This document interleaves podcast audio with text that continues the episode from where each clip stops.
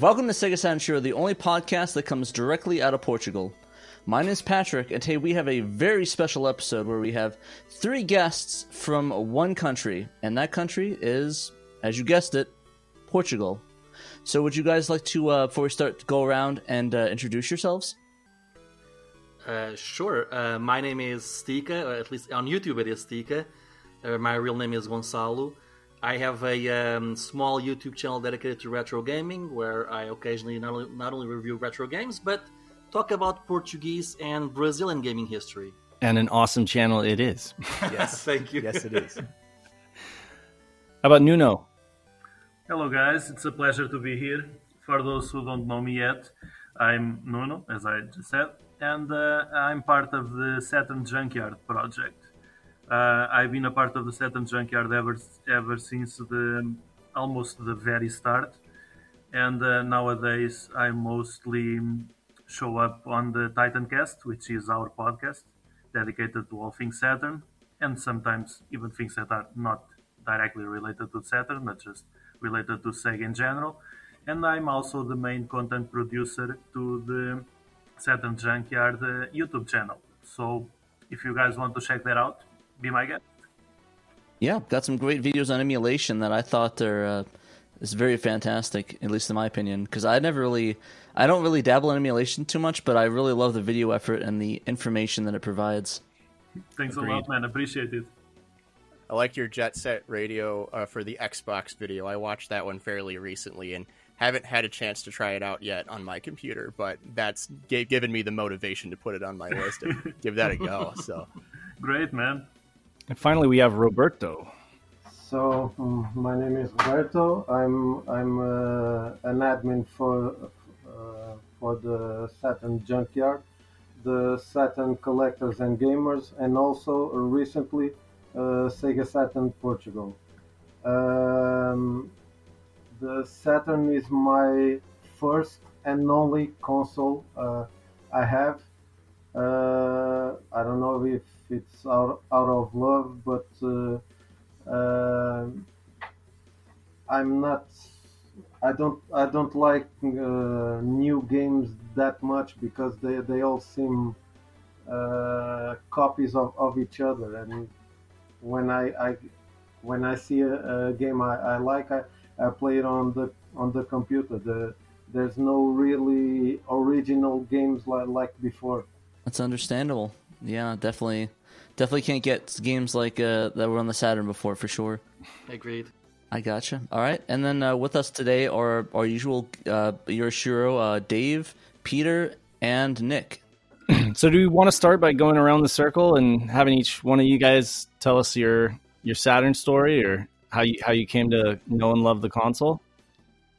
Uh, sure, sure, sure. Go, go, go ahead, Nuno or, or Roberto. Uh, Um, well, uh, um, when when I was uh, a kid, I, I used to, to love reading uh, Duck, Ducktales uh, comics, and on on the back there was a, an ad for for a Mega Drive, and everyone in, in my my area uh, had the Mega Drive. I, I play with them, and they they swapped games with, with each other, and I started saving money to to get a, a Mega Drive. So I, I I could swap swap games with, them.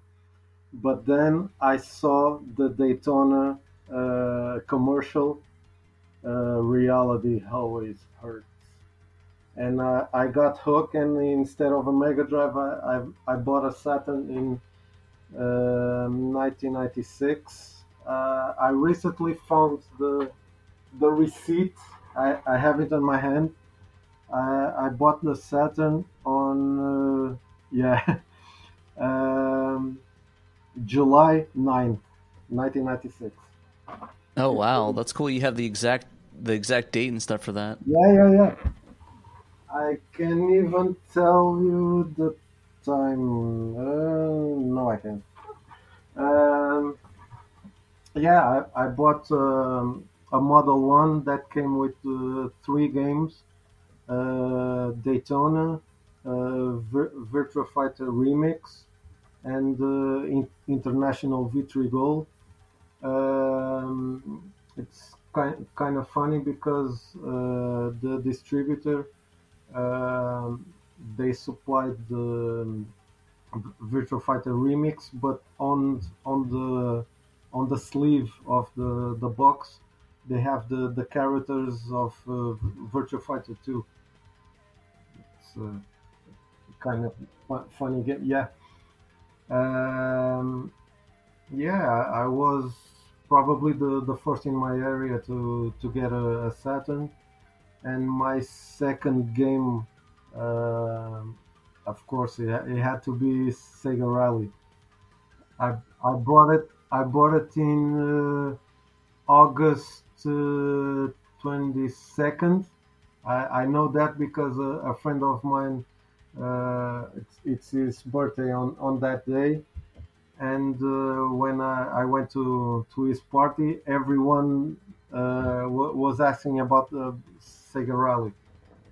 How was it? Uh, uh, how's, how's it feel? How, how it drives? Uh, yeah, it's cool. I haven't played that much, but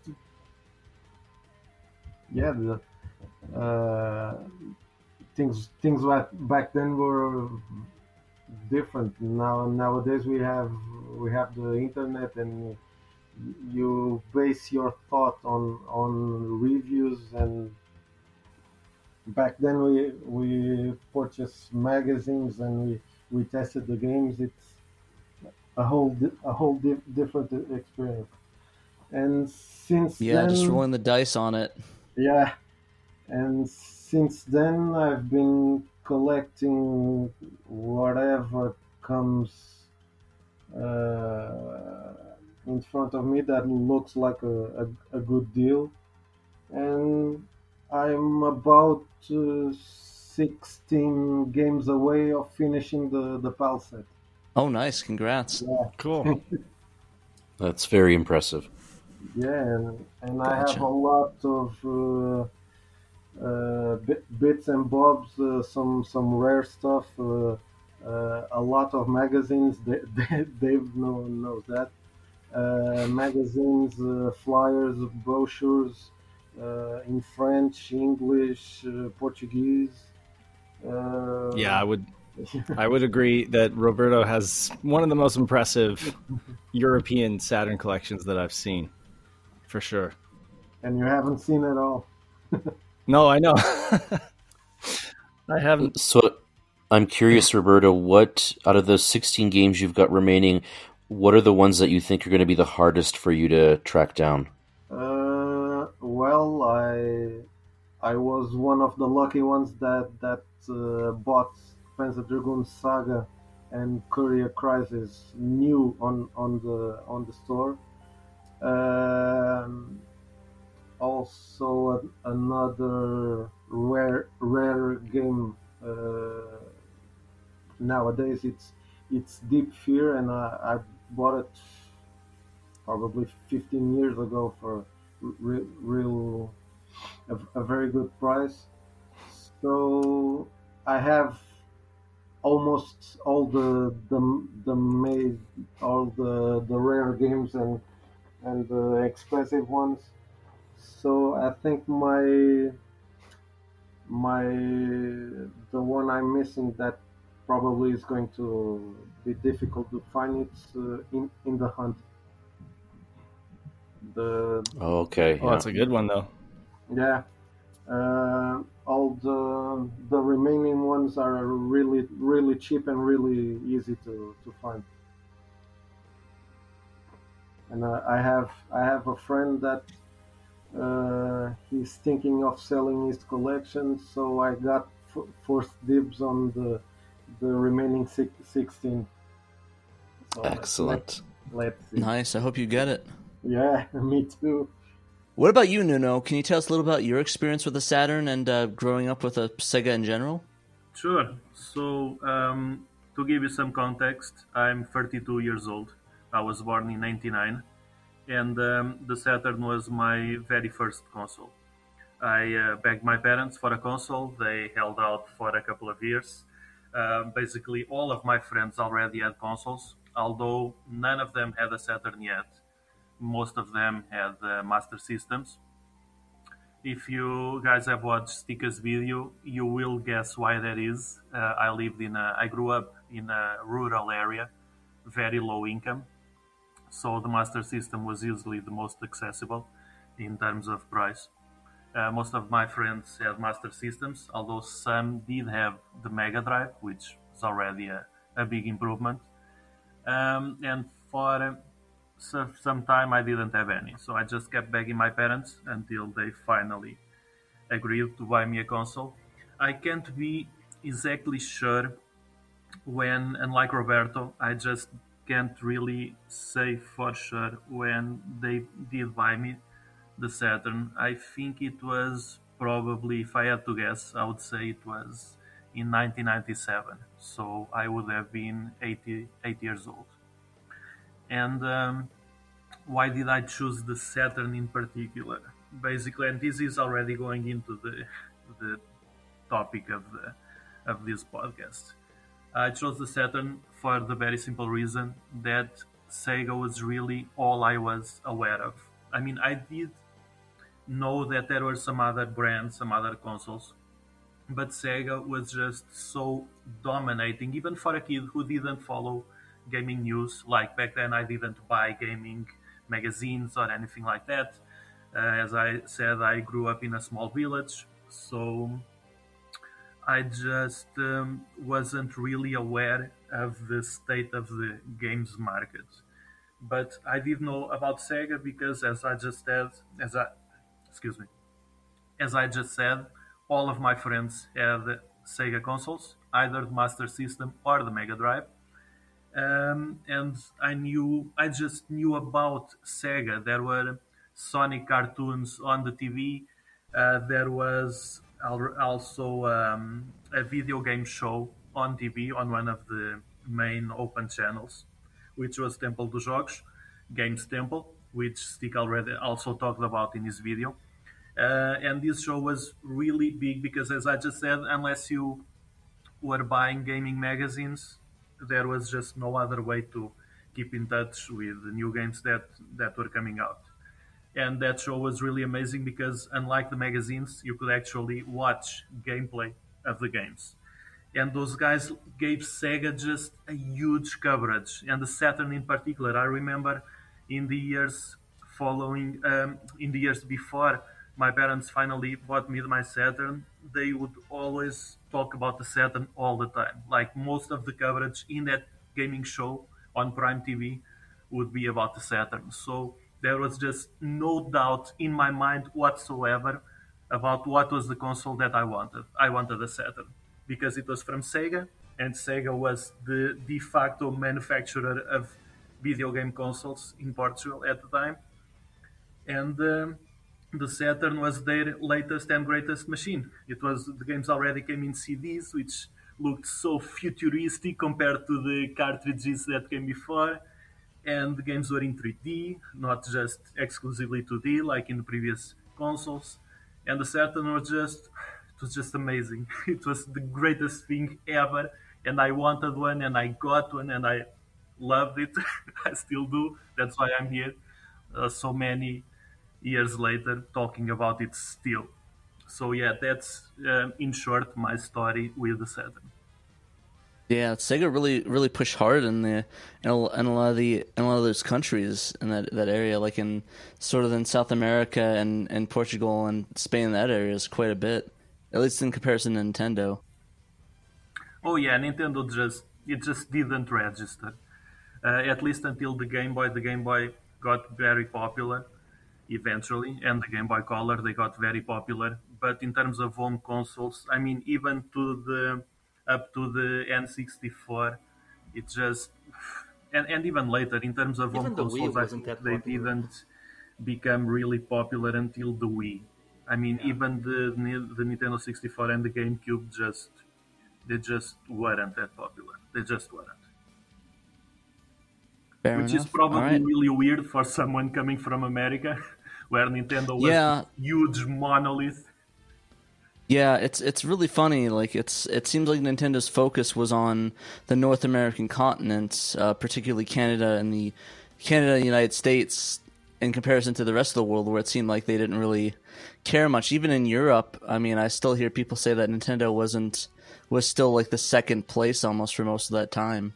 So it, it's just funny to me in that regards. But uh, I think hopefully we'll go we'll go over that a little bit later uh, in, uh, in some of the next questions. But um, uh, what about uh, you, you Stika?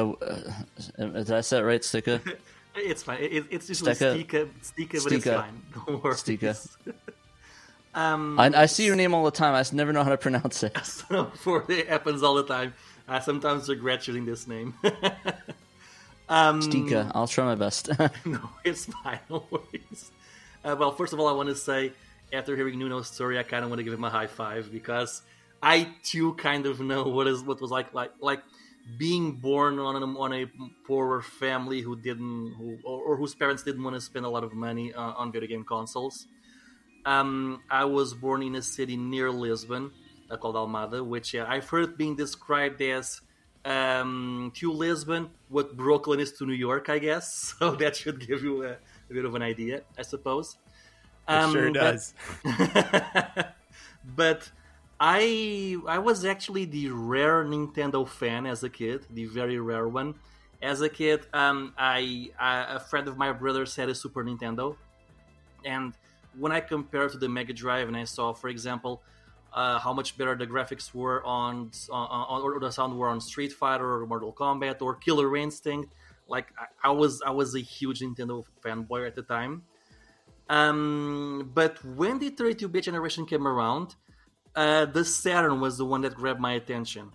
And I think part of it was just how the games looked. Well, first of all, there was just a lot of promotion for the Saturn, and the, the N64 didn't come until later.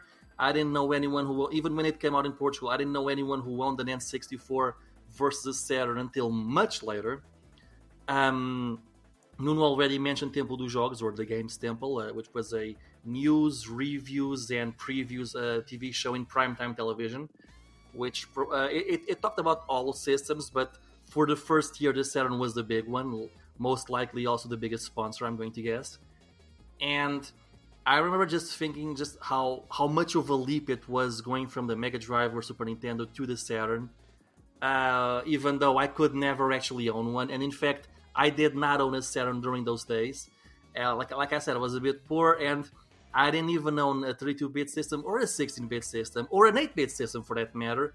I had a Famiclone, so the cheapest of all options, a bootleg Nintendo console, basically, with uh, 42 games in its memory, uh, basically very early Famicom games in, in, in its memory, and that's pretty much most of what I had throughout my through through my childhood. And um, yeah, every time I saw the Saturn on a on a toy shop or television or whatever, seeing Virtual Fighter or Sega Rally or or Clockwork Knight or whatever, and then I went back and all I had all I had was like Mario Brothers or the original Super Mario. Just man, that feeling of jealousy I cannot put into words, I suppose. Um, but In what aspect? uh, well, mostly because I only had an 8-bit system while everyone was like playing already 3D games, polygonal games. Oh. Just, just, just, just you know, I, I was basically three generations behind, I, I suppose. so that was that, that, that was actually a huge defining uh, uh, characteristic for, for my childhood and my video game history, I suppose, my video game tastes. Um, but it, it, it there was just something about the Saturn that I really enjoyed because the 2D games looked great. I remember like being Marvel at X Men: Children of the Atom, but then it also had like some great 3D games, and it to me it was the system to get, even though I couldn't afford it. And by the time I could afford a 32-bit system, the Saturn was already dead, so I had to go for the PlayStation. And in fact, I did not buy a Saturn until the until I was in college, somewhat in 2005, 2006. So way after Oh, wow. the Saturn was dead, and that's when I got my first Saturn um, through a, through an old an old schoolmate of mine who, who had his, and I bought it from him. I still have it. I eventually modded it so it runs games in either 50 hertz or 60 hertz, depending on which switch uh, which setting I, I set the switch. And um, I've tried building up a, a modest collection. I have about like 60 or 70 games, I suppose. I try to go for the rarer ones, but the Saturn was kind of like you, you know the one that got away, the one you always kept pining for. To me, that was the Saturn, I suppose. No, that's understandable. I, I kind of can relate to that. Like it's a, it's one of the, the, Sega systems that slipped through my fingers when I first, when I first was playing that, and I didn't really get to play it till around your, around that time that you, you got it around 2005. Yeah, yeah. It's, I, I guess I was kind of lucky because the thing is, growing up in Portugal, because the Saturn was so successful, buying Sega Saturns and Sega Saturn games was actually not that expensive for a long time. I've bought like games like Resident Evil, Shinobi, Shining Force for honestly paltry prices. Like I think I bought Shino- uh, a complete in-box copy of Shinobi for the Saturn for like 20, 20 bucks or 20 euro, depending how you want to, to which currency you want to use. But again, 20 bucks for a complete copy of Shinobi. That's crazy today. You're never going to find that either PAL or US. It hurts to hear. but, it's but, painful. But, but it's, it's not just Shinobi. It was like KO2 Flying Squadron, Resident Evil, um, Shining Force 3. In fact, all Shining games that were released in Europe. I bought them for like paltry prices. So it was a really good time to, to collect for the Saturn. So even though I was a, a late comer, because the Saturn was so successful here, you could buy a lot of secondhand Saturn games for really cheap, and most people most people didn't really know they had them. Like you could buy literally complete copies of Panzer Dragoon or Panzer Dragoon Zwei for under twenty bucks, like fifteen bucks. You'd get a complete copy of Panzer Dragoon Zwei. Ouch. Ouch, indeed. Yes. Very difficult to hear in 2021. yes, it is. Sadly, it, the high prices have reached here as well. Yeah, it's not a fun time to be a Saturn fan right now if you want to buy games physically. Yeah, sadly, I haven't bought a Saturn game in like two or three years. I, I kind of been priced out of the market, uh, sadly. Many have. Yeah. Yes. After paying like 800 bucks for, for Magic Knight, I think I'm good. Ooh, damn. Yeah. A lot of trade bait for that.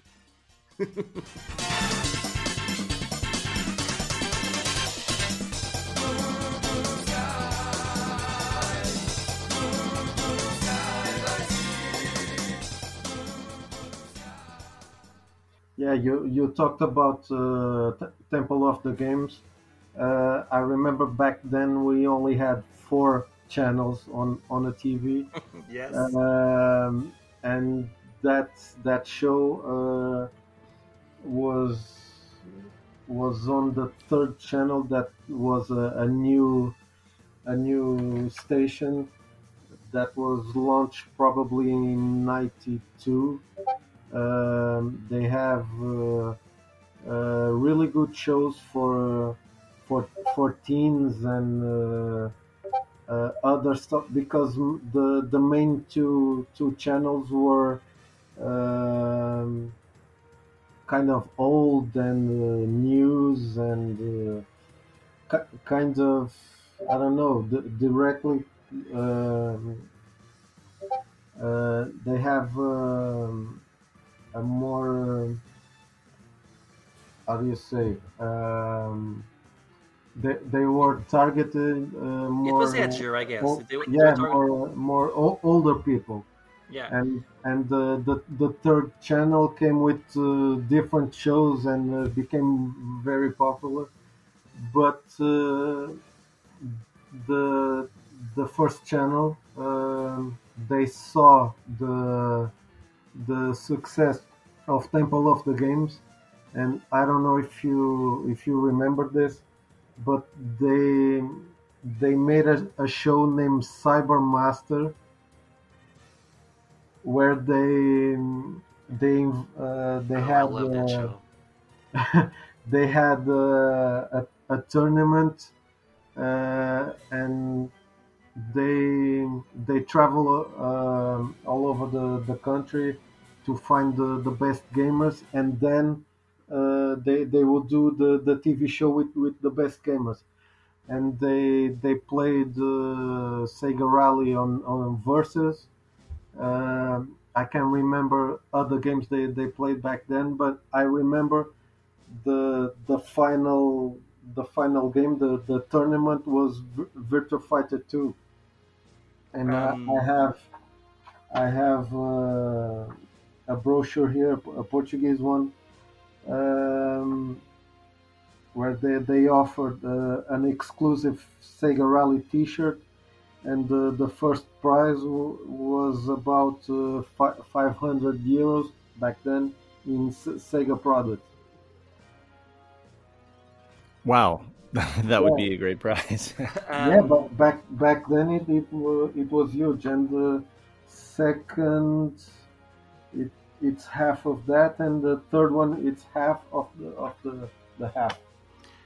um, the thing about Cybermaster, that show was honestly incredible because, like, like, like uh, Roberto said, imagine, uh, imagine it was, like, it, it was cheesy as oh, it was, but like, they, imagine like, they were all dressed in, in cyberpunk and yes, and yes. Imagine like a competition. It, it- it was just Sega. It was completely sponsored by Sega. No, no other systems. yeah. and like it was all cyberpunky and no no joke there was so much like um BDSM overtones in that show like I'm not even kidding they literally would get the, the presenter was like a runway model which was always wearing like tight leather or corsets or whatever and then put, they would put her in chains and this would air Saturday morning for kids No So- flipping way. it is amazing. I have actually made a video about it. If you want to check later, it's it, Oh the, show is amazing. It like like like seriously, they would put her in chains or or or, or cages or whatever. Or sometimes they would like strap kids to chairs. And they, and they were like, okay, now go play Virtual Fighter. The wi- the loser dies, and like, oh, it, it, it- and yeah, it, it was always the loser. Canonically, would always die. It's not like, oh, he's being sent to the Shadow Realm. No, if that kid's your neighbor, that kid is dead. He he is he was fucking murdered. Sorry, can, can I can I can I? Uh, We, we can censor Uh, it. It's okay. Okay, sorry. Yeah. He was murdered. Just it was amazing.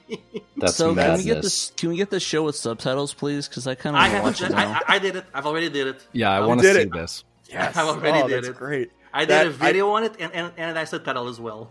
Everyone you've told about this outside of Portugal has probably already said this, but that would not fly in the U.S. for sure. Oh, I know. it's it's the show is simply amazing. Sadly, That's on season awesome. two, on season two they toned it down. I'm guessing they got a lot of complaints. Basically. Oh, oh, also there was a villain. The villain who would kill the kids. He would say a lot of things that they were just so filled with innuendo. Like, like a lot of times the things he said, he sounds more like a pedophile. To, to be honest, it, it, it's it's. It's Oh, really jeez. weird, the show. I'm not even gonna lie, but it was so so amazing. I It was mean, to be fair, Saturn's mascot in Japan beat up a bunch of kids coming home Yeah. from their baseball practice. So, you know, and terrorized kids on Christmas morning. So, you know, it's, Oh, uh, I it's, saw that. yeah. The only mascot we got was the PGA champion Craig Stadler, and that was it. I I saw I saw all the memes. I saw the memes. He's well loved. Good. To make He's- he's the even best. funnier, I have a question. So, okay, uh, I watched your video, Stika. It was great, as as other folks had said, and uh, definitely gave some excellent context to you know what was going on. Uh, it was amazing to hear that there was like a simultaneous console war, like between like three different generations of consoles 8 bit, 16 bit, and 32 bit. And it really just had to do with your economic status, which, uh, which way you went. But uh, it seemed like the turning point that you mentioned was this one game. I don't know, this one like yes. catastrophic, you know, game to rule all games. Uh, tell us about this game. Why is this game so important? Uh, I, I believe me and Nuno actually talked about it like like uh, a day or two before th- this podcast. But like basically, I and I, I love saying this in Portugal, Sega was both saved and doomed by Dragon Ball. Saved because Dragon because Dragon Ball: The Legend was an exclusive to the Saturn in, in Europe. It launched in, in Japan. It launched both the PlayStation and the Saturn, but in, in Europe it only launched for the Saturn. And literally every kid wanted this game. It was like Final Fantasy VII for the PS1 or Halo for the Xbox Wait, but why? because the thing is, Dragon Ball aired in Portugal well before it did in, in the US. By that, but like, like, we actually start with the original Dragon Ball. I, I don't know if you guys know the anime. Oh man, yeah, I love I love original Oh, Dragon sure. Ball. We start with the original Dragon Ball first. We, we, we, we got everything in order, and then we, mo- we we moved on to Z as soon as the original one ended. And, and by then the you had time- to skip GT, right? No, sadly, GT did air as well. it was I horrible. gotcha. And like as soon as um like I would say around the time that Dragon Ball Z started airing in the US, I would say we were already at the Cell Saga, give or take. So we're, we're pretty far ahead. So basically, Dragon Ball Z The Legend launched in Portugal right during the peak of Dragon Ball Z popularity, and it was for a new 32-bit system. So the graphics looked amazing, the gameplay looked amazing. Spoiler alert: it wasn't. The game was terrible. Um, Yeah. But it looked great. It was Dragon Ball, so every kid wanted it. And the funniest thing, at least for me, is that everybody loved the game despite how terrible it was. I think we somehow convinced ourselves that it was good, and, and no, it wasn't. I gotcha. and- Hey, also, also unrelated, unrelated, but was Yu Yu Hakusho popular in uh, Portugal at all? Totally don't not think it asking for another aired here, cast. I to be do. honest. I know, I know of the show. I know it was super popular in Brazil. I don't think it ever aired here, though. If it didn't, I never saw it at least, or don't know anyone who saw it. I gotcha. What, Yeah, sorry. was- what show? Sorry. Yu Yu Hakusho. I think it was called Ghost Fighters and Ghosts or Spirit Hunters or Spirit Fighters Mm-hmm. or something in Um, in no, another I country. can't, can't remember that one. But But- there was a uh, there was a release, a game released, um, I think on the 3DO, like a fighting Yu Yu Hakusho fighting game on the 3DO in uh, Europe. Yes, I- there I was. might- Yeah, so like I don't know, maybe a little bit. Um, the thing is, Fair enough. neither the 3DO or the Jaguar. I don't know if they even ever launched here. To be honest, they might have, but they would have like zero visibility. I think maybe Nuno and, and Roberto can can. Um, I don't Uh, know chime in. anyone that has one. No, Yeah, me I- neither. I think if you wanted one, you would have to like ask the, the owner of the store if he could like import one specifically for you, or stores that just dealt with import goods in general. But, but in terms of like a widespread release, I, I don't think so. Fair enough. Also, I, I'm sorry sorry for the tangent on that one, but uh, I guess getting back to, to Dragon Ball. So basically, Dragon Ball sort of perpetuated and was the hype, essentially in Portugal, where everyone wanted to get the system with Dragon Ball on it, right? hmm And and as the years went on, sometimes 97, 98, I can't remember the year right now. Um, the PlayStation finally fought back when it released Dragon Ball GT Final Bout. So another Dragon Ball game, basically, and suddenly, suddenly everyone was like, "Oh my God, this one's polygonal!" Because the Saturn one was like a mix of 2D and 3D. So the backgrounds and the, the arenas were 3D, but the but the fighting characters were, were 2D sprites, basically. Spoilers: that one is also very bad. It's I I would argue it's even worse to be honest. That's what I was going to ask. Which one is better? They were both terrible, but they were both system sellers basically. so Did they use the? Did they u- actually use the, the same voice actors? no, in, that all was in Japanese. Portugal. Japanese. Oh, it was all. Japanese. Which oh, because in the U.S. Oh, sorry. Sorry. No, so, so- sorry, I interrupted you. Go ahead, go ahead. Sorry. Oh, I was going to say that because in the U.S., uh, the, the Dragon Ball Final GT Final Bout, they actually replaced all the voice act, like all the voice actors were completely different. Like, uh, I Oh. think, uh, I think, uh, I think uh, Steve Blum did the voice of Goku or something, and there are a lot of vocal changes. Like, it's not like the the U.S. cast like they'd imagine now. But I just thought Oh. it'd be- it was funny and see if they did the same thing in like the European countries as well. The Do you guys worst- know of? Do you guys know of any kind of analogy to this where there was like a really terrible game that sold a system? like I'm trying to think if the, if that has happened in any other country. Halo. Halo. Oh, dude, Oh, okay. shots have been fired. Uh-oh. That's a spicy opinion. that take is a little too hot there. a little bit too hot. No, I'm just messing around. No, I love Halo. Good. I. I, I was just trying to think of something. Uh, I no, honestly um, can't. oh, e, ET, I think sold a bunch of Atari 2600s.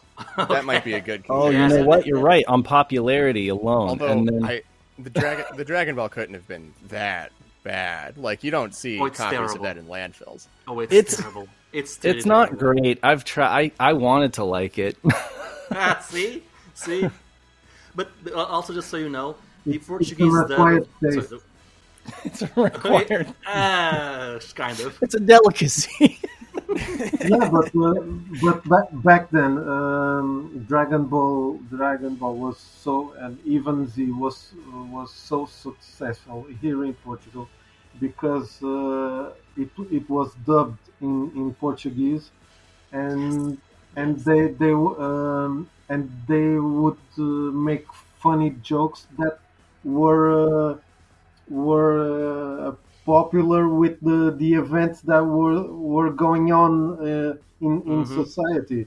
I, I remember uh, back then with the how's it how's the, the character called in, in English Ma- Majibua I think Majin Buu, yeah. yeah in, in Portugal we we uh, it was called Bubu and, yeah, and and back back then there, there was a a, a, a popular song uh, um, that uh, a girl wa- was singing. It's something like "You keep calling me, baby," and they they transferred that song to the to the character, and he, he started singing on, on the show. You keep calling me, boo boo.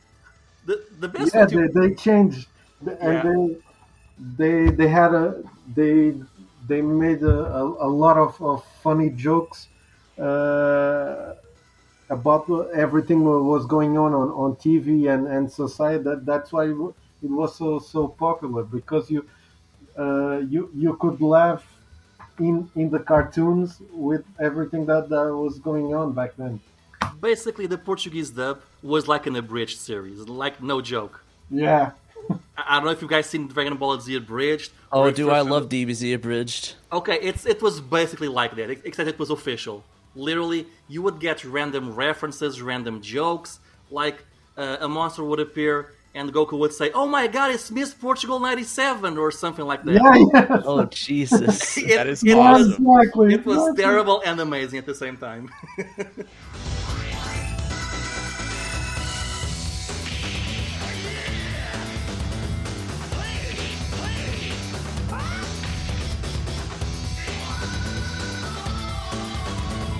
I'm just curious. Was there? Um, can you think of a single Saturn game that everyone or close to everyone loved that was actually good?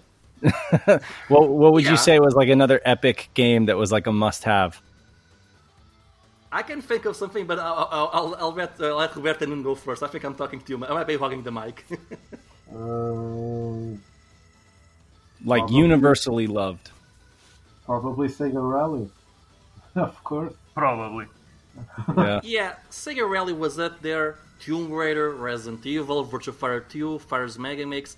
It's just whenever I see people selling their Sega Saturn uh, collections, one of these is always in that collection. Just at least one of these, at least. and and also we we had uh, uh, a special uh, console version that came uh, with with Tomb Raider or even uh, Dragon Ball. Uh, it's it was a, a, a model too, but it has. Uh, I, I have it here on on the flyer. Uh, yeah, and also on the on the back cover, a, a lot of uh, VHS tapes uh, for for Dragon Ball.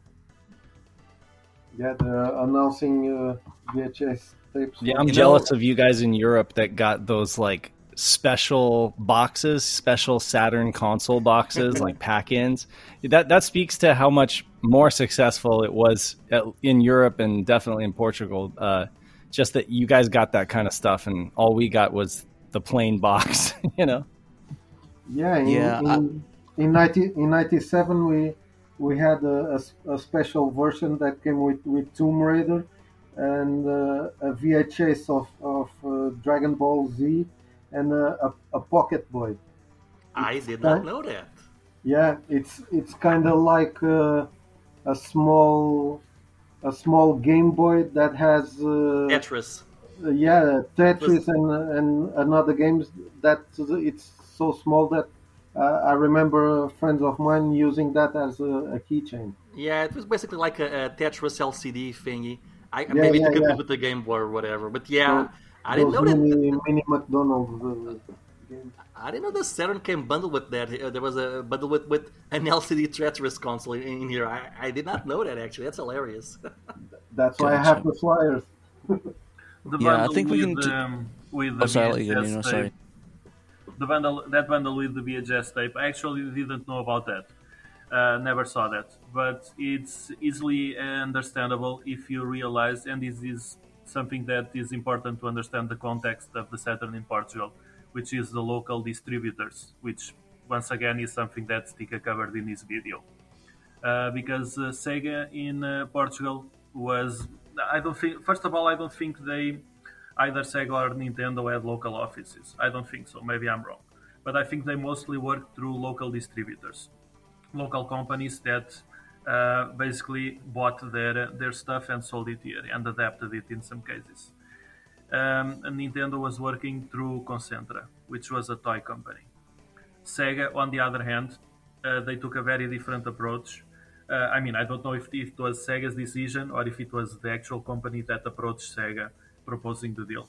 But they were distributed in Portugal by Eco Films, which uh, they didn't deal with toys. They dealt with movies and music, mostly movies in my experience, both like regular Hollywood movies and also anime and uh, cartoons and stuff like that. So yeah, the, the that they would make a bundle with both games and movies for them it would make perfect sense because they already dealt dealt with all of that stuff. So it would like it wouldn't involve extra deals with an external company or anything like that. They could do all of that in house. And I think that also goes a long way to explain the, the their strategy for promoting the Saturn, since as I just said, they were already used to dealing with different um, different like customers because they both sold regular Hollywood movies and uh, cartoon cartoon movies. Uh, so they were used to marketing towards both children and adults and teenagers and everyone basically.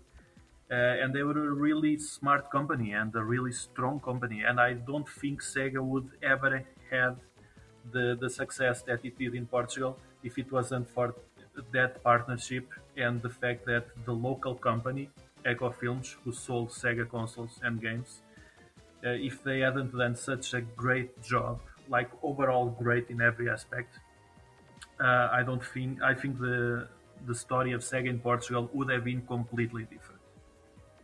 I agree completely.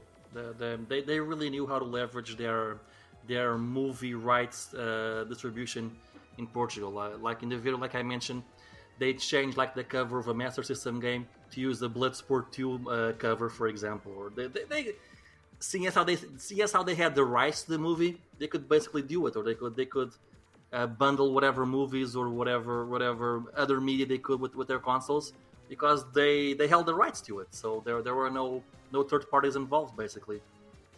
So uh, then I wonder whether that means that uh, Sega's success in Portugal was almost accidental. Do you know what I mean? Like, you know, uh, like I'm not sure that they consciously made a choice to seek out this one company who they knew would do such a great job marketing, same as like Nintendo and all the other guys consciously chose uh, organizations that maybe wouldn't have done such a good job. I just wonder if it was happenstance, if it was coincidence. Well, the one thing I learned from all of this is that uh, Dragon Ball just officially wins anime. Like he just wins it straight up. There's no contest. It, straight up just wins it. So, So sorry funny. It's a funny story. When I was a boy, I lived in France. Uh, so at the age of like eight or nine, whatever, I can't remember anymore. I remember watching the original Dragon Ball in France, um, and it was, I think it was dubbed. I don't think it was subbed. And so, yeah, I mean, I, I recall experiencing that before, um, you know, coming over to North America before it became big here. So it's kind of a neat uh, tie-in for me personally. Yeah, it's funny because my friend, uh, my my friend's um, from uh, from the Philippines, and he talks about Dragon Ball because he grew up in the U.S. and his his family's all from the Philippines. Like, and they're, his like he's relating to his aunt. Like, oh yeah, his aunt's like, oh yeah, I watched Dragon Ball as a kid, and he's like, oh wow, this is kind of weird now. Yep.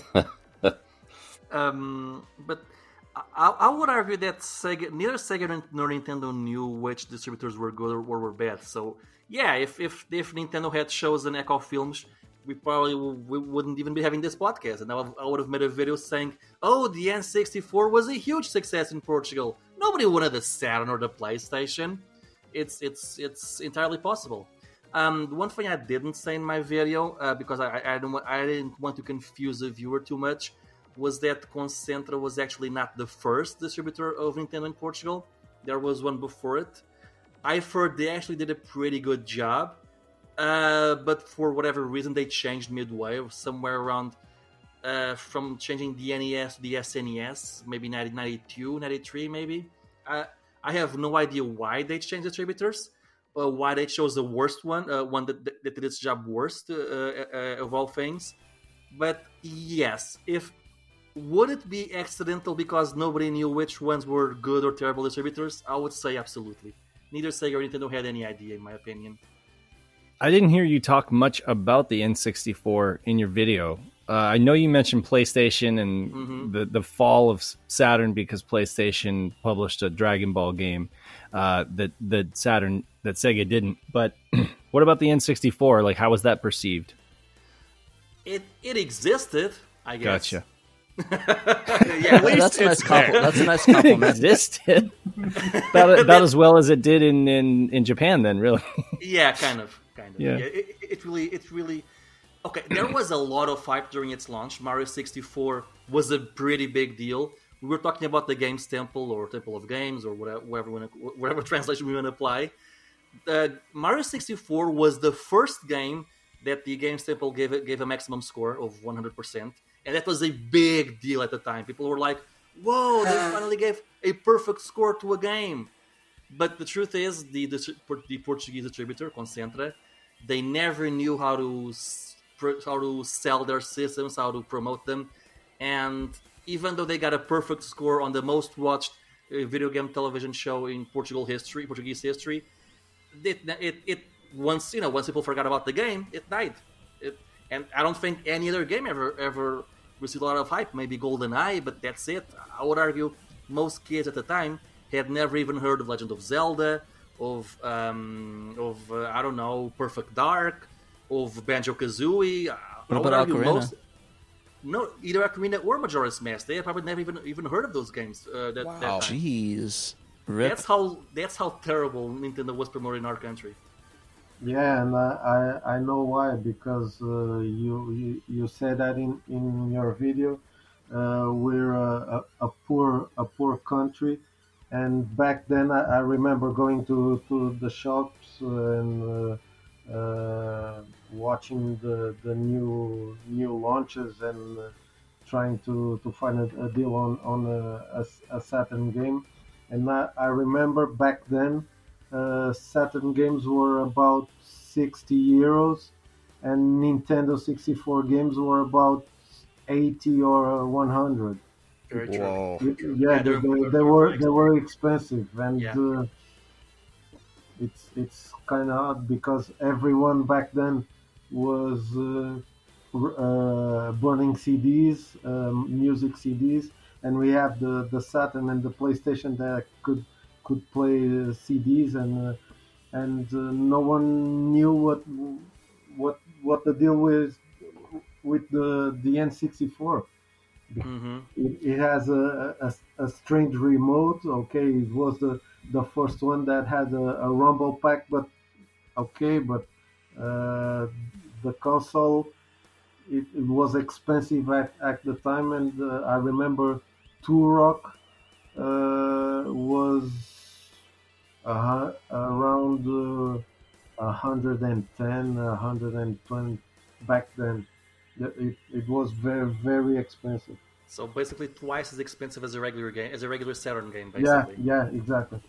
Yeah, and at, and and at that point, I actually brought up a good point with the CD player aspect. I mean, it was an easier sell to do this cheaper console that also has a CD player in it versus this giant thing that only play cartridges for a few games that are almost triple, double the price for it. Mm-hmm. Yeah, and Yeah. there's another thing. Uh, no, go ahead, Robert. No, no, no, please. I, I, I've already spoken way too much. Go ahead, please. No, I just wanted to add that if if you uh, if you think about the the Nintendo 64 and how popular it was in the US, how much of that was due to nostalgia? How much of that was due to people already being familiar with the NES and the SNES, people being familiar with Mario and with Zelda? That didn't happen in Portugal. I mean, just try to imagine a world like that where you had never heard of Mario or Zelda before hmm because uh, most almost no one had an NES or a Super NES. So this is all new, and um, uh, yeah, I mean, I knew exactly one kid growing up who had a Nintendo 64. Uh, I I obviously can't claim this experience to be representative of the whole country, but from what Roberto and Stika are saying, I think um, I think we can take that for granted and accept the fact that yeah, a Nintendo 64 was really by far the loser of this generation in Portugal, like no question asked. And oh, I yeah, disagree completely because I knew two people who owned an N64. No, just kidding. It was terrible.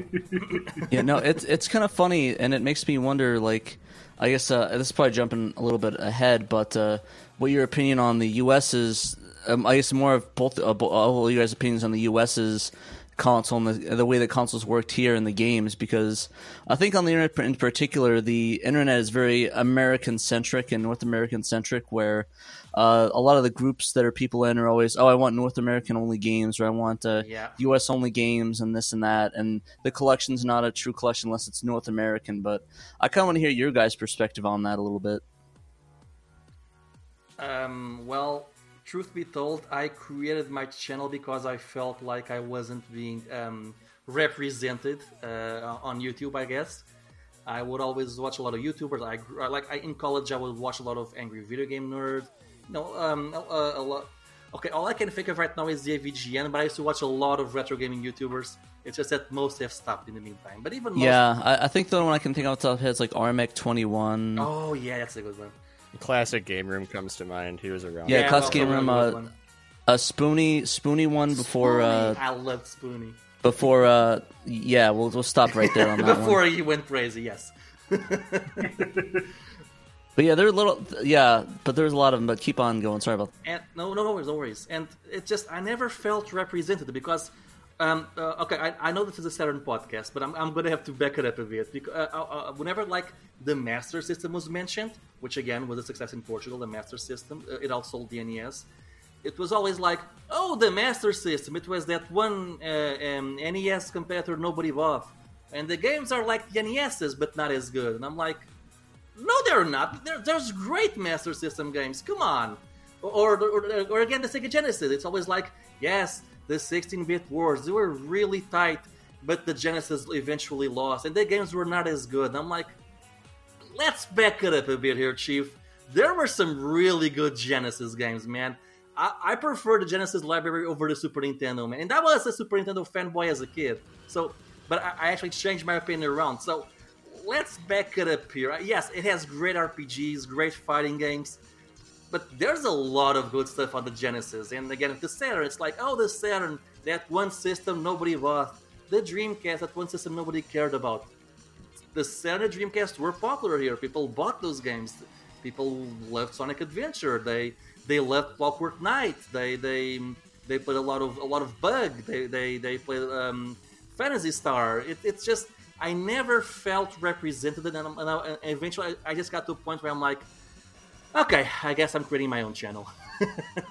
yeah, and I think that that's great that you did stuff like that because it's hard to get that perspective. And I mean, it's it's kind of funny. This might be bold of me to say, but I mean, it's almost like the stuff like the console wars that you see all over the internet, and the discussion is sort of, I guess, irrelevant to a lot of you guys because the console wars is always Sega and then Nintendo in that case, mm-hmm. right?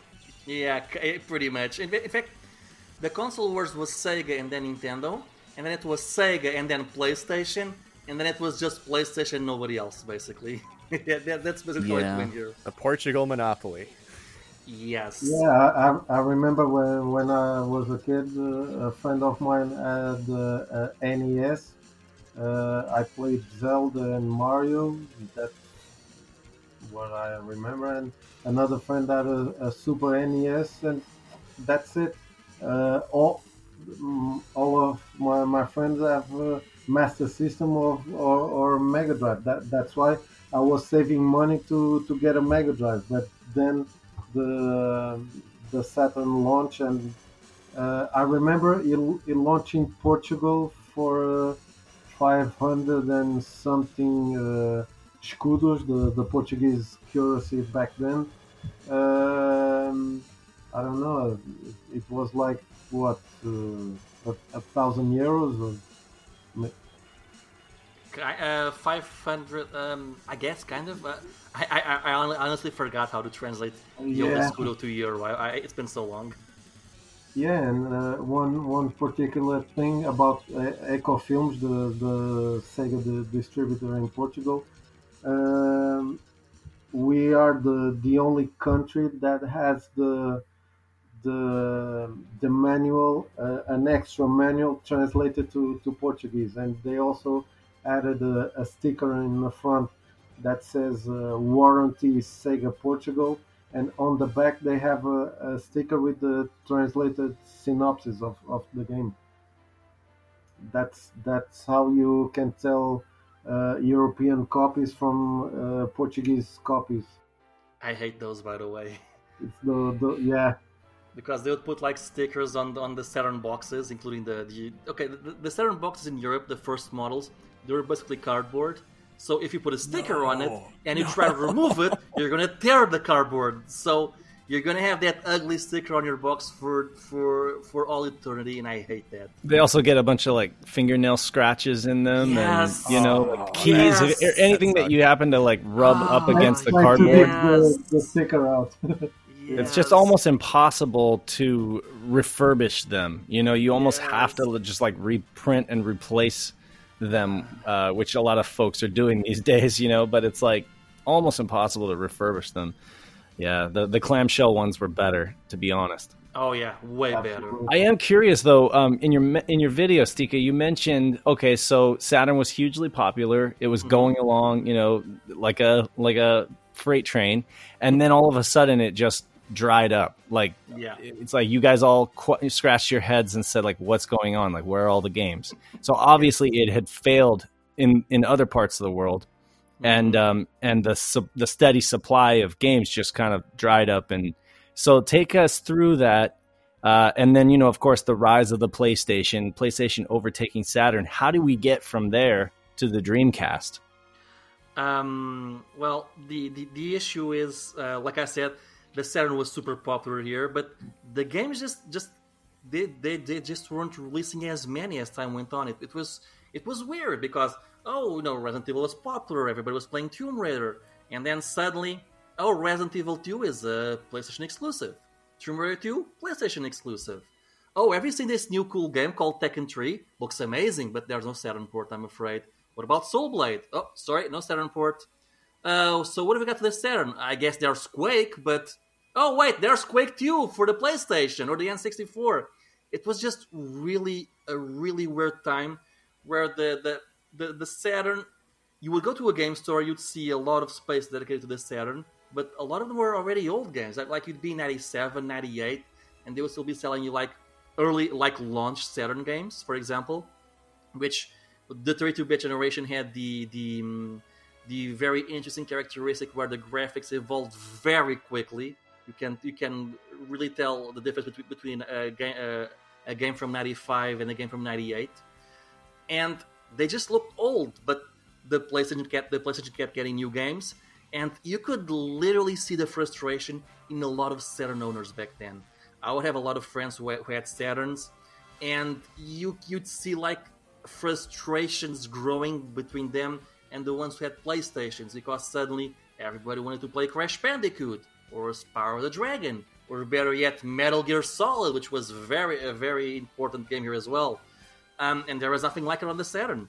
I remember like a friend of mine who was a who was a huge like Saturn fanboy, and he was like, "Oh god, I gotta get something that showed that the Saturn's good." So he went to a, he went like to a game shop and he bought like three games completely blind.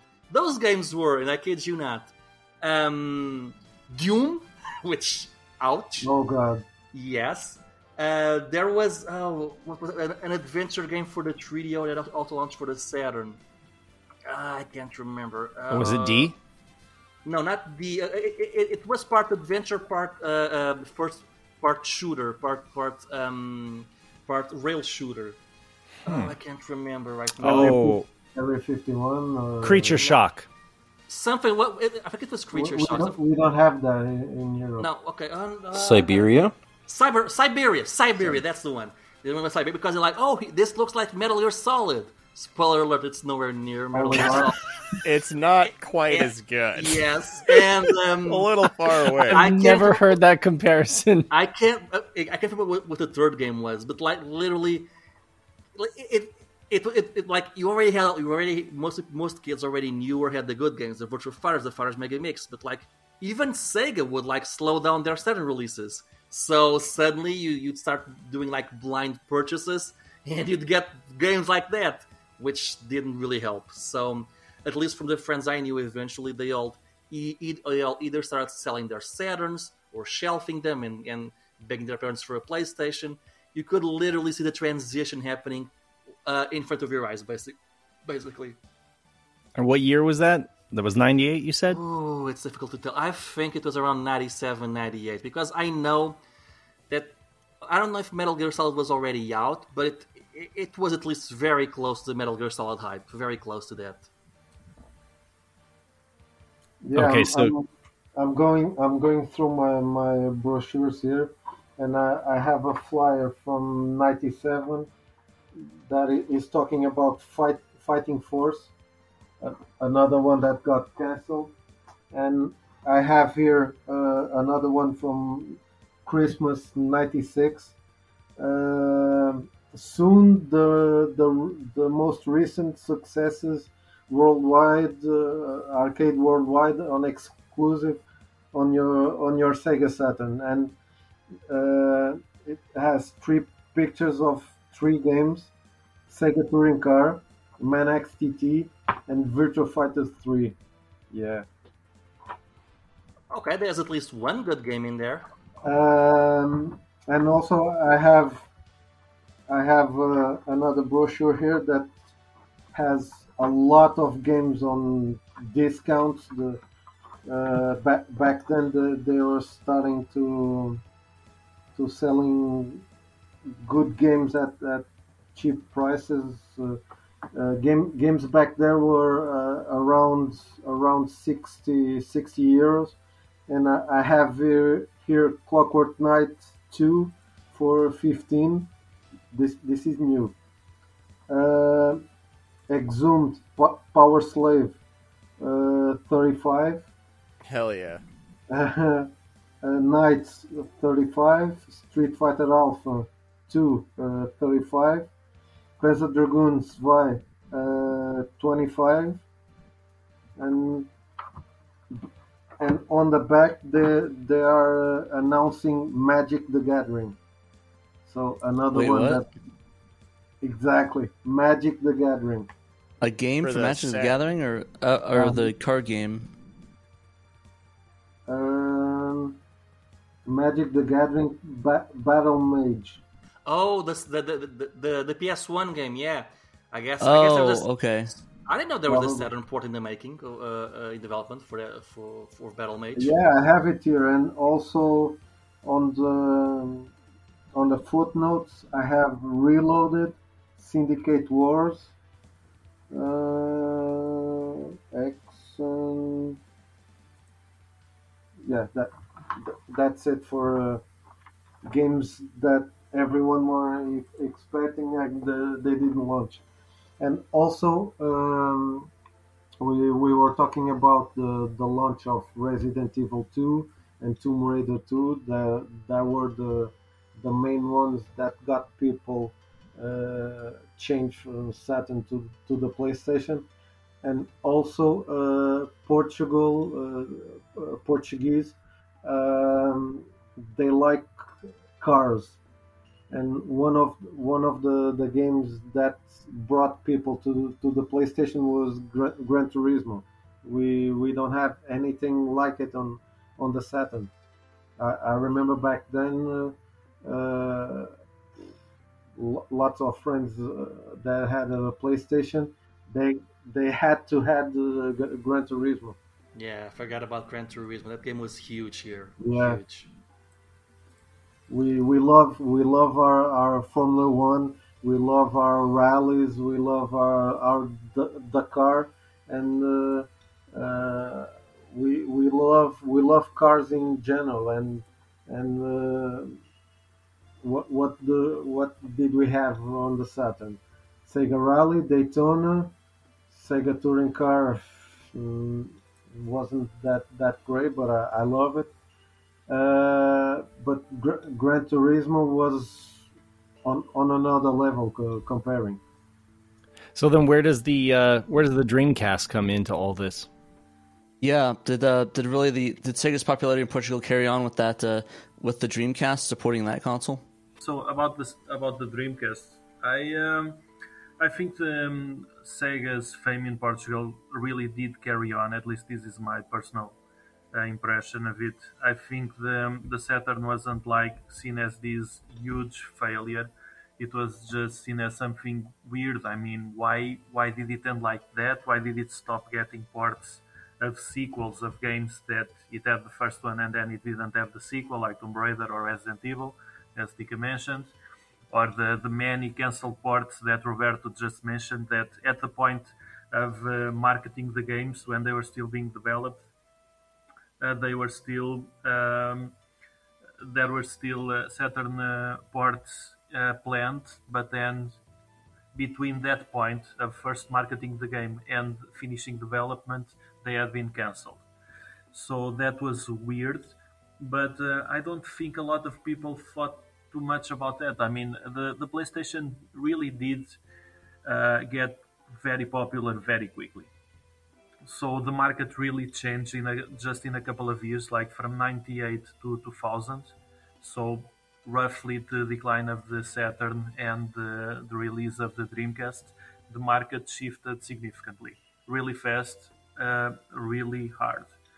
But despite that, I think Sega still had a huge following because of all of all of the stuff that we mentioned already. There were there were teenagers now that had been kids playing Mega, Mega Drive, Master System, Saturn. So the Sega name still carried a lot of weight. And I can't remember specifically about the launch of the Dreamcast, but I clearly remember that at some point the Dreamcast, just like before, the Dreamcast seemed to be everywhere. You would go to a game shop and there would be loads of Dreamcast games to sell. They would have uh, kiosks with uh, consoles that you could play games on to try them on. Um, there were advertisements, there were brochures that would be given out in uh, you know shopping malls and stuff like that. People would give out flyers and brochures so you could read more. I actually still have one of those. I think that I read from cover to cover and just gazed at the at the graphics. Uh, I think that was a, a, big selling point because the, the the Dreamcast being the first um, the first system of the next generation, the 128-bit generation, the the jump in graphic quality was really immense, going from the PlayStation the most popular, eventually the most popular console of the of that generation. Going from the PlayStation to the Dreamcast, it was just a huge leap, and I think a lot of people were just completely floored by what the Dreamcast was showcasing. I think that was a big selling point, and once again, it was it just seemed to be everywhere. the The marketing was still really really strong. It wasn't necessarily aggressive, like in your face, but it was omnipresent. The Dreamcast at some at a very specific point, because once again the Dreamcast just seemed to fade from night to day, just like the Saturn did. But for a while, after it had already launched, at least this is my perspective, and I want to know what Roberto and Stika think about this. But the way I remember it, uh, between the Dreamcast launching and it, eventually it fading away, uh, there was a point where it was really immensely popular. I think. Um, I, I agree. Um, when the the the transitional shift from the Saturn to the Dreamcast, I would say it hurt Sega or Eco Films a little bit. Um, I, I definitely remember I would that you didn't see as many commercials or as many sponsorships. I don't think there were any um, game shows that were exclusive to the Saturn during that time, whereas before you had Cybermaster or what and whatnot. So it hurt them, but it was still very popular. Um, like I said in my video, and okay, again, again, I have no sales numbers, but I, but hopefully Roberto and Dune will agree with me. I am fairly certain that the dream that the Dreamcast outsold the GameCube in Portugal and sold on par with the original Xbox except those systems had like four to five years to reach those lifetime sales. The Dreamcast had only one year, so the Sega brand was still very strong. The Sega following. Um, it was still a, a, very popular system, although now it did face severe competition with the PlayStation. Like like uh, like Nuno said, and, and very correctly, the market shifted very quickly, just like that. Um, I don't know which system was cheaper at the time, the PlayStation or the Dreamcast. I do know that in Portugal, generally speaking, prices king uh, until very recently, but at least during the Sega Sega years, generally, it the cheaper systems were the ones that, that would sell better. The Master System was cheaper, the Mega Drive was cheaper. The Saturn, I don't think it was cheap. I think it was more expensive, but I can't remember right now. Um, but the the PlayStation was gaining a lot of following uh, a lot of fans with, with, its games. It was hard to compete with Crash Bandicoot or Spyro or Metal Gear Solid. Even RPGs were finally starting to gain fans. RPGs like would, would, would literally have no fans in Portugal until Final Fantasy VII or Final Fantasy VIII, from what I from what I remember. Or it was Never very. Played it. Sorry, sorry. Never played it. See, I, I don't know. I don't know what's the big hype in in that, but uh, I've I've seen some gameplays and I was like, meh. but I'm- RPGs I'm, were I'm, not I'm, very I'm popular. going I'm going to get killed for this. No, no, it's fine. but yeah, the I, I would say that I don't. If the I would say that both the Saturn and the Dreamcast died in Portugal because they had no choice, basically because Sega was was was uh, was canceling their systems worldwide, so the Portuguese mark the Portuguese distributor had no choice. Because I believe that um, if the Dreamcast hadn't died an early death in, in, in worldwide, I believe it would have it would have held a strong second place sales wise. I don't think it would have outsold the PS2, but it would have held a very respectable second place, which is more can be said for the GameCube or the Xbox. At least that's my opinion. But again, a lot of a lot of this is conjecture and based on anecdotal evidence, because like I said, there are no official sales numbers. But hopefully, Roberto and Nuno ca- can can either uh, yeah, can um, either I, re- I remember back, back then with with all the the DVD uh, uh, fever. Uh, that was one of the the, the nails in, in the coffin for for the, the Dreamcast that didn't play any DVDs. Uh, and and uh, back then the the PS2 was probably the cheap cheapest uh, DVD player you, you could get on, on the market because uh, uh, Sony, uh, Panasonic, uh, Philips, the the major uh, uh, DVD man- manufacturers, uh, their DVDs were like uh, 300, 400 uh, euros, and the PlayStation was like 200 something. So was it? So when they announced that they were going to discontinue the Dreamcast, was it a, was it sort of a surprise to you guys, or was it a, oh we sh- we saw this coming? It's not really that big of a deal. We kind of saw this from a mile away. Well, I, I live I live in a in a Saturn bubble, so I, I couldn't care less. But uh, uh, I knew a, um, a cou- couple of friends of mine that had the, the Dreamcast, and uh, I think one one of the the major flaws that uh, the Dreamcast the Dreamcast had was it was so easy to pirate. I, have a, a friend that uh, has uh, had a few a few original games and he had a, a huge spindle of of uh, burned uh, games and even uh, US titles worked I'm, I'm Uh, gl- I I actually feel I actually feel uh, I'm kind of feeling nostalgic that even even across the country or even uh, across the world, the dr- demise of the Dreamcast partially was because of that disc thing. yeah To be honest, I, I, I, I, I'm sorry. Sorry, uh, go ahead, go go ahead. Sorry, sorry. diz yourself first Okay. Um, I don't know how much. I, I've heard that the, the the piracy being used as, as an example, but the thing is, the PlayStation also had a ton of piracy in Portugal, and it was a very popular system. So Yeah, I remember a, a, a cousin of mine bought uh, a small plastic thing that uh, uh, he slided on, on the on the CD tray to, to open the the the tray while it, it was loading or something, and he he placed the the burned CD and played on on the on the PS2. I, I remember some something like that. The swap swap uh, swap something. Yeah, Yeah, no, I wasn't. I wasn't saying that it was the the reason. It, I just saying that I I find it funny that that was still a thing around the world and a thing that people, you know, really participate in, in per se.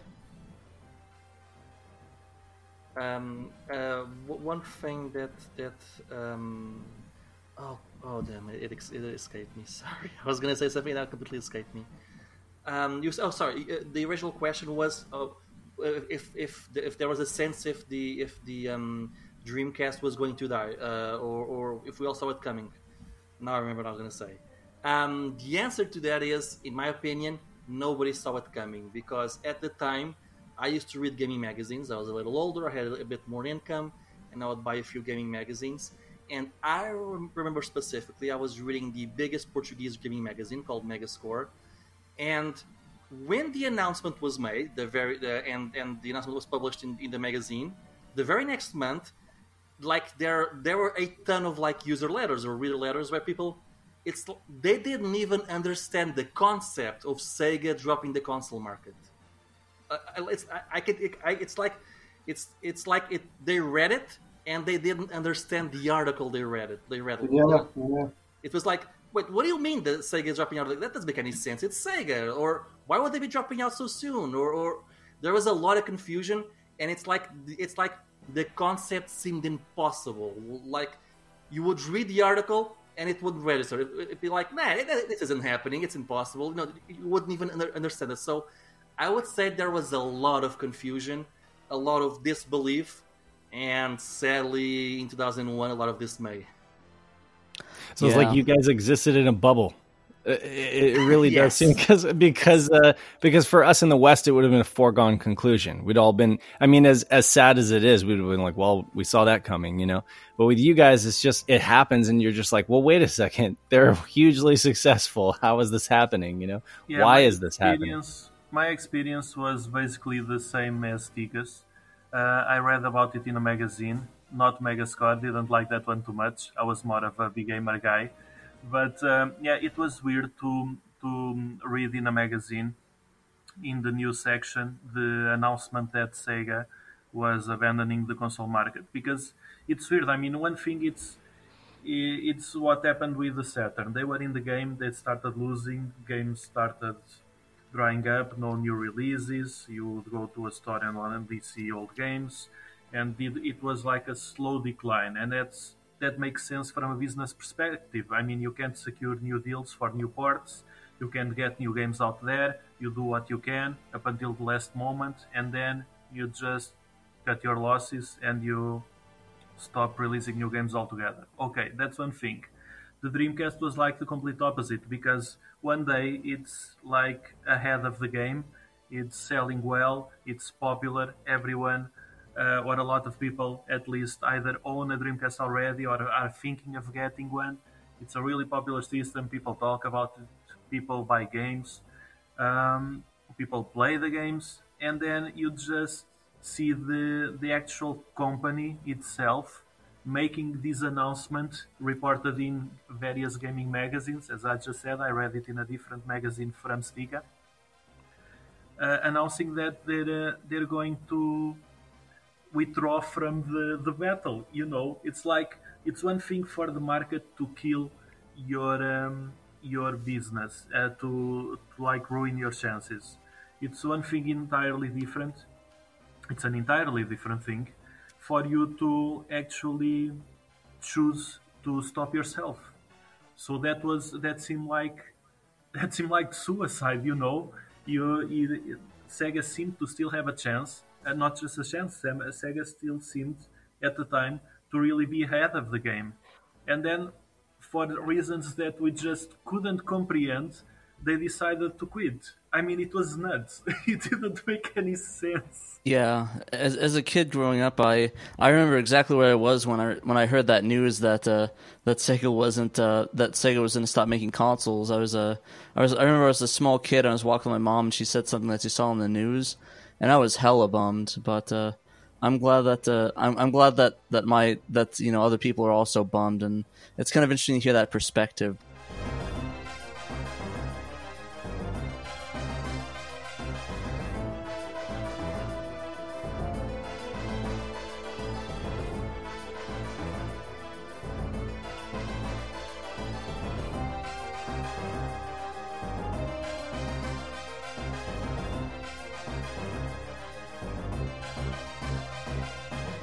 Heading into this topic, um, obviously, you know, when you guys had heard that they dropped, that came as a shock. Um, when you guys had heard about the Saturn's failure, we can pretty much call it a failure in the Western market, particularly its failure in North America.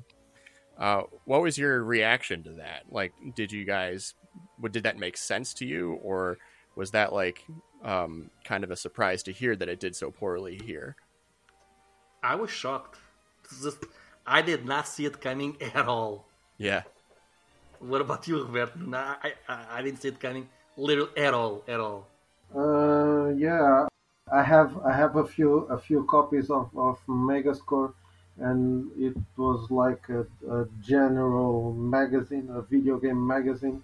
They cover CD-ROM, CDI, Amiga, uh, and also they they turned to the to the console market. But back then, um, I, I remember in the PS2 and, and Dreamcast era, uh, another uh, other uh, really good magazines like uh, uh, consoles, and uh, there was one or two big ones ba- back then. they were covering uh, everything from P- PS2, uh, Nintendo 64, GameCube. Um, and speak, speaking of, of GameCube, I, I remember uh, uh, I, I saw that in, in stores for three months and then it, it vanished. It, it, it was was kind of weird because it has some really small CDs, eight eight centimeter CDs, and uh, he wasn't that that popular because uh, you you couldn't play anything on that, uh, and uh, I mean a, a, CD. Why why do yeah. do I do I have to buy this cube thing that only plays small small CDs? Uh, but yeah, uh, a friend of mine um, was purchasing all those those magazines, uh, and I, I, remember reading a, an article that Sega was was leaving the the hardware uh, manufacturing, and they were rolling uh, launching software, and I was like, what? Uh, back back then we we started to to get access to to internet and but we we we were um, on like like David said we we were on our our li- little bubble and uh, oh Sonic um, and we yeah we we were we we are a, a Sega a Sega country. Uh, we had very very good games and we were like what? Sega is leaving? There's no more sega no no console to to to fight playstation? What, what is going on? What, what happened? Uh, i know many many people have have sega sega products. What what is going on? And yeah we, we are stunned by by that uh, wow. The question was our reaction to Sega's to Saturn's perceived failure in the West, right? Yeah. Yeah. Okay. So when I when I started going online uh, and seeing, being becoming aware of uh, what people in other regions thought of uh, of the Saturn in general, uh, this coincided with me joining the original Saturn Junkyard project with Simon Early. it started out as a blog I can't even remember the year, probably around 2007 or 8 or something like that. Um, uh, that was the the point in time where I went back to my interest. My my let me phrase it another way. My interest in the I, Saturn. I know. No, no. Let, let me interrupt. That. I know the the junkyard since 06. Okay, even so, even earlier than I than I was Yeah. thinking. Thanks for that. Um, so uh, I I had since moved on from the Saturn uh, first to the Dreamcast and then eventually to, to other platforms like the PC and stuff like that. But eventually, I kind of moving on from my teenage years to early adulthood. I kind of felt some nostalgia towards my first console. That's when I first joined the, the Saturn Junkyard project, and that's also when I actually bought uh, a new Saturn because, being the dumb kid that I was, I eventually sold my original Saturn, so I had to buy another one. And I quickly modded it because at the time I just couldn't afford games, and they were, were already becoming hard and expensive. So I just couldn't afford it, and I did what I could. I modded my Saturn, started downloading games and burning CDs like crazy, like trying to experience everything that I missed. And part of that was also going online, talking to other people from other countries, reading articles and stuff like that to to know what other people thought of the Saturn outside of Portugal. And when I first encountered these, I mean, I wouldn't just say when I first encountered, to this day, still kind of seems weird to me. This idea, especially not so much in the UK, because um, Simon Early is British. The Saturn Junkyard originally, you could say, uh, was a British project. So the the the things, uh, the the scene was a bit different in the UK, I think. But in the US, um, becoming aware of this this whole thing of the this idea of the failure of the Saturn, of the Saturn as a failed system, as like a, um, a, blunder on on the part of Sega, like this uh, this spot, uh, this blemish in uh, in Sega's history. You know, this this bad console that uh, paved the way to ruin. That was the first a big mistake. I mean, you you can go even earlier and say that the Mega CD and 32X were the first mistakes, but the, this idea of the Saturn as this really failed machine, this this mistake on Sega's part, that shocked me because, as we just said, I mean, for the for the past one hour and a half, we've been saying how in Portugal Sega was amazing and Saturn was amazing, even though it seemed to die on the spot from one day to the next. Uh, for the time that it was alive and healthy, it was kicking ass. It was a great system. People loved Sega. People loved the Saturn. Uh, despite its early death, it was still regarded as as a great system. The people who had it, I think most people have no regrets about owning a, a Saturn. Uh, so, for uh, for me, and I think for us in general, if I may say so, the Saturn is uh, regarded very much as a success on Sega's part, as um, uh, and also as a very special uh, memory for the, the people who played with one, who had one as kids. But even from a business perspective, I think it's mostly regarded as a success with its faults, with its drawbacks, but very much as a success. So to see that in the US it's regarded as a huge failure, that was very weird to me, and I think it still is a bit. Thank you. We appreciate hearing like kind of your perspective on that. Um, it, and the fact that you're that it's still weird to think of it as a failure in the West to this very day definitely speaks volumes of how successful it was over there. So.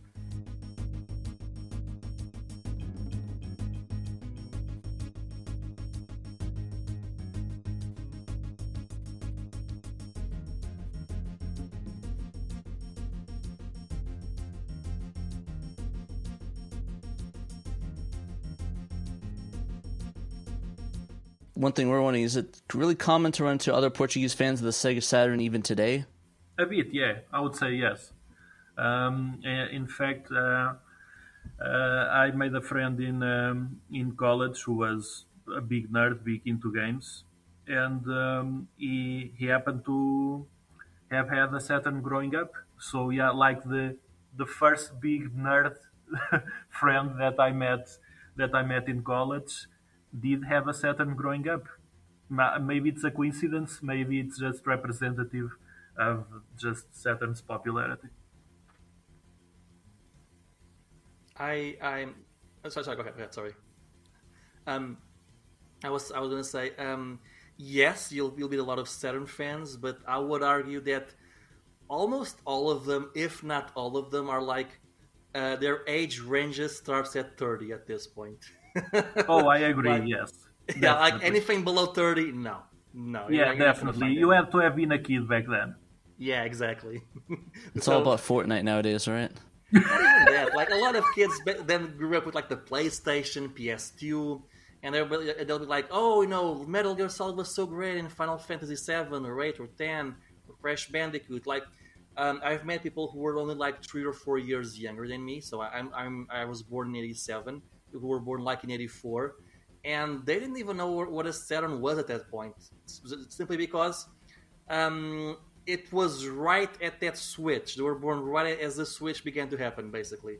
So they didn't have any memories associated with the Saturn. But by that point, it was the PlayStation.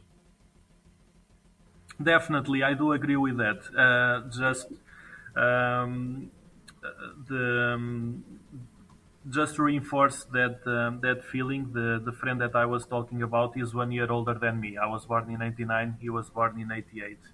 So uh, yeah, just going back a little bit to, to what we said about the market shift, how it was very sudden, very quick. Uh, if you if you were a kid uh, buying a console or your parents were buying a console for you for the first time in uh, let's say 96 97 98 it was almost definitely a saturn maybe by the end of 98 not so much uh, if you were buying a console for the first time in 99 or in 2000 it was almost certainly a PlayStation. So just a matter of a couple of years would have changed your perspective on all of this. That's amazing. I'm curious. Uh, I'm curious if any of you guys happen to build uh, any kind of collection off of Saturn's failure, like from bargain bins, or did you experience uh, clearances on Saturn games? Unfortunately, no. I'm very sorry to say this, but in my case, no. I, I didn't have a Saturn back then, so not me either. Maybe, maybe Roberto. yeah, um, I have a, a, funny story which I regret. Fortunately, it, it went and ended up well. Uh, I remember back then in '99 or something, we we were in uh, in the PS2 era. Um, I remember going to my regular uh, video game shop, and uh, on on a corner, I saw Burning Rangers and um, the the the photo photo CD operator. And uh, Burning Rangers were a, a, bit pricey than the the the photo CD, but not not not as much. Uh, let me think. Uh, uh, the photo CD was 15 euros and Burning Rangers was 20 or 25 back then. Uh, and I, I, I brought home the, the photo CD, but I was so excited to get a new Saturn game back then because everything was was vanishing, and I forgot to to tell the girl to save me burning rangers. I came I came to the shop the next day with, with the money for burning rangers and the, the game was already sold. Luckily, I got uh, a, Portuguese copy, mint in, in mint condition, uh, a, a, few years later uh, at a, a very good good price. Nice. I'm glad that ended with a happy story, though. Happy ending. yeah. Yeah, but I, I remember I remember back back then. Uh, I used to to find uh, uh, Saturn games in places that didn't even sell games. Like uh, um, I I bought uh, Atlantis in a, in a computer shop. It, it was on on the on the the main on on the front window, and I was like, "What what's this? What's this doing here?" And I I, I bought the game. It was it was re- really cheap, and I, I remember back then we we had uh, an an auction an auction uh, website called Miau. Um, it's it's uh, it's dead now. Uh, O- OL OLX uh, uh, came came to to supreme that, and I, I remember uh, talking, seeing seeing ads and talking to, to people. Oh, I, I want to to purchase the, this game.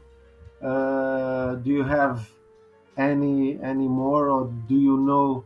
uh, friends that have uh, Saturn games or uh, uh, peripherals or something, and that's the, the way I, I used to to find my, my games back then.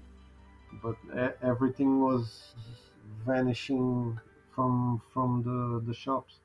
Yeah, and, in in the early two thousands, you could find like Saturn games really cheap and really easily on the internet in Portuguese auction websites and whatnot. Like like Christine said, um, and I would say you could find games, uh, a lot of rare games for super cheap prices up until 2010, give or take, maybe 2012 at the latest. And then it's like suddenly word got out that hey, did you know Saturn games are super expensive in the rest of the world? And it was, and instead of selling your copy of uh, let's say uh, Dynamite Cop, no sorry, uh, Die Hard Arcade uh, for 10 euro, you could sell it for 100 euro on eBay. On eBay, and that's basically wh- where we are right now. Yeah, I, remember. I remember back then um, answering uh, an ad for a, game. I, I, can't remember uh, what what game it was, and um, I got friends of of the the seller, and he told me um, I I I bought I bought uh, lots of, of rare rare Saturn games from from him um, at very very good condition, and he he sent me some pictures of of uh, his warehouse, and I found out uh, his uncle was uh, the director of Eco Films the, oh, the main, wow. the main, Oh wow! the main Sega Sega distributor. He he lived in in Porto, uh, I think.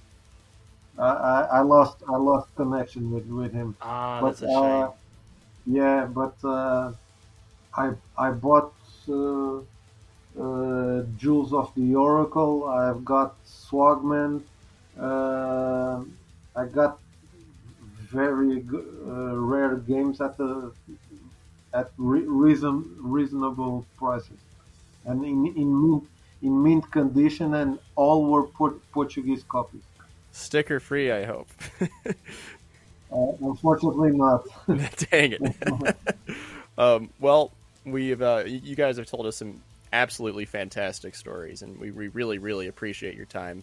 Um, before we close things out, a real quick question for all three of you: If you had to pick like one top favorite Saturn game, what would be your your top favorite? Just one. Yeah, Uh, don't don't do me that. yeah, because uh, everyone in the, in the community know that I'm a, a diehard Sega Rally and Daytona uh, player, and uh, I I can't choose between them. nice. So a tie between those two. Yeah. Well, How for me you, it's Nuno? easy. I don't really, I don't even have to think about it. It would have to be Dragon Heart, Fire and Steel. Wait, I don't what? have that one yet. You're missing out on the best, man. Uh, seriously? Yeah. I'm serious, man. It has dragons in it, all kinds of dragons. Big Dragons dragons, are cool. small dragons, flying. Yep, but it, Two is that headed. any I've saw I've seen that game for sale. I usually just ignore. it. Think, oh, it's gotta be terrible. It's it's good. Ah, Nuno likes it. I like it.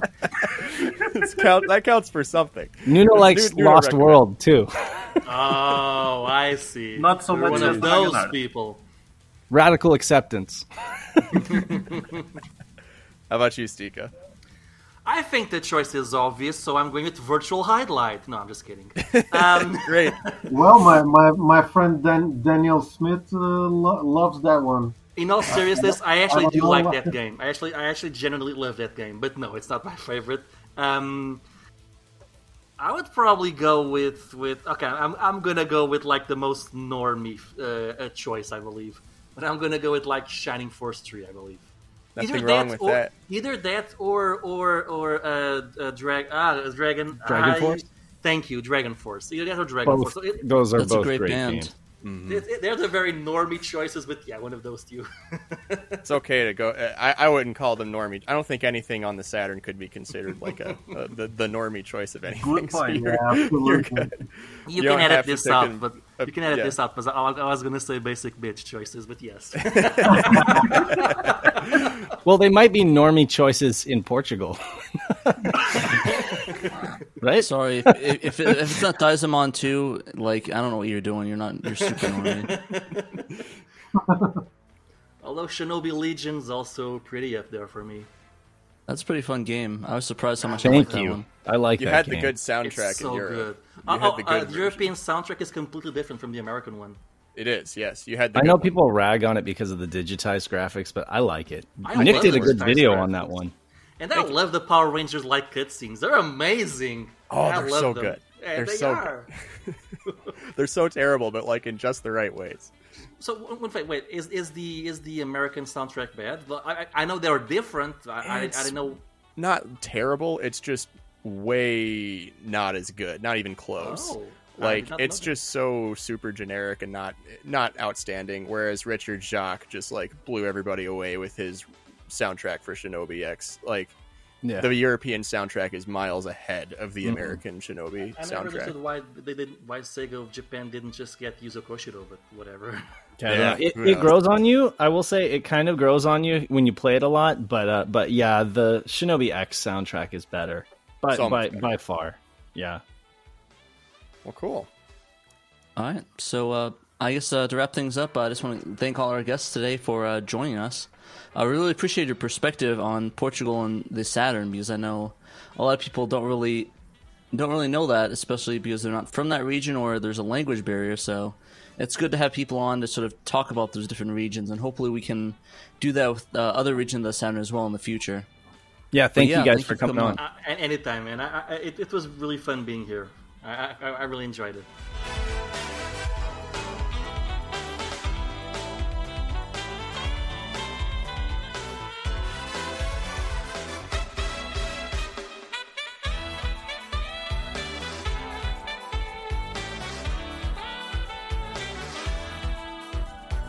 Before we go, let's do some plugs. So uh, you can check out Roberto's stuff on the Saturn Junkyard and the Saturn uh, Collectors and Gamers uh, group.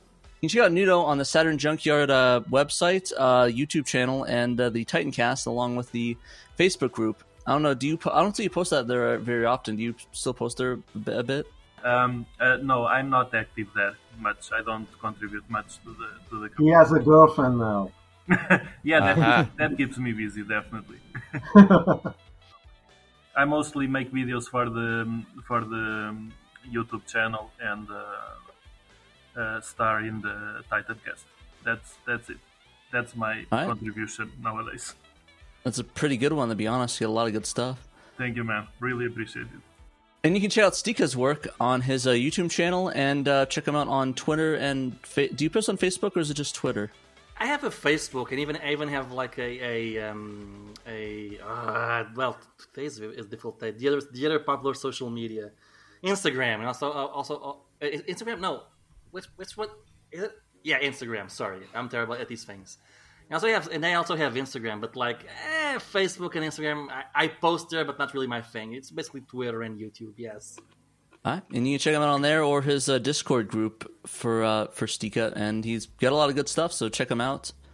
Um, I think that's a, that, that's about it. As always, check out uh, Sega Saturn Shiro on YouTube, Facebook, Twitter, and anywhere podcasts aren't sold and uploaded onto. So, uh, pretty much I just play Sega Saturn or play or Sega Saturn Shiro, and of course our website SegaSaturnShiro.com, or uh, and check out the the Shiro Show. We're doing some news stuff for those of you don't know. We're yeah, I'm I'm, I'm loving I'm loving the those. Um, uh, I've watched it uh, every time you, you launch a, a, new one. I'm I'm I'm there. Well, thank you. Thanks, man. I, I made sure to I made sure to wear uh, Sega search for you now, so it's all good.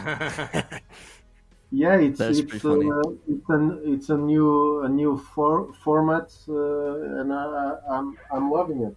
Keep keep up the good work. Thank you, I appreciate that, man. Yeah. But uh, Yep, but uh, and and of course our Discord. You can check that out and see us on Discord, chat with us. Uh, uh, even go into the live streams and some of the uh, and even we do uh, on the podcast we do like fan stuff. So if you want to talk on the the pod the Shiro show, hop in and uh, give us some give us your two cents. Sure. But I think that's about it. So as always, thank you for watching, and you must play Sega Saturn. Sega Saturn Shiro. Shiro. Shiro. Shiro.